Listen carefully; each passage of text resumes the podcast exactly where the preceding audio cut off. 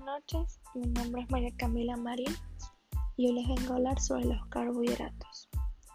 Los carbohidratos son moléculas biológicas compuestas de carbono, hidrógeno y oxígeno, en una proporción aproximada de un átomo de carbono por cada molécula de agua. Esta, esta composición es la que da su nombre a los carbohidratos.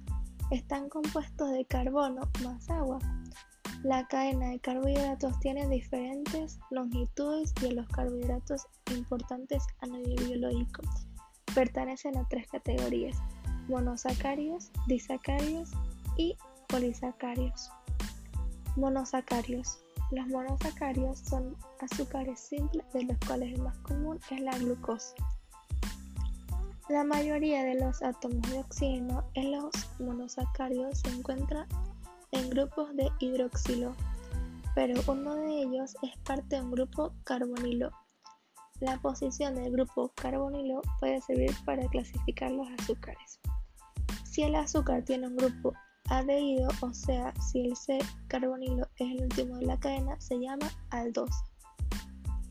Si el C-carbonilo se encuentra dentro de la cadena, o sea, tiene otros carbonos a ambos lados, Forma un grupo cetona y el azúcar se denomina cetosa. Disacarios. Los disacarios se forman cuando, los, cuando dos monosacarios se unen por medio de una reacción de deshidratación, también conocida como reacción de condensación o citiles o síntesis por hidratación. En este proceso, el grupo hidroxilo de un monosacario se combina con el hidrógeno de otro, libera una molécula de agua y forma un enlace covalente conocido como enlace glucósido. Polisacarios.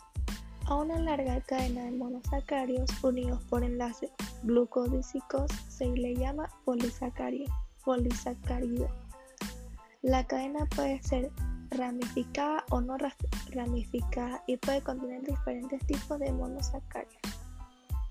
El peso molecular de un polisacario puede ser muy alto, de 1000 datones, 100.000 datones, perdón, o más si se unen suficientes monomeros. El almidón, el glucógeno, la celulosa, la celulosa y la quintina son algunos de los principales ejemplos de polisacarios importantes en los organismos vivos. Muchas gracias por su atención prestada.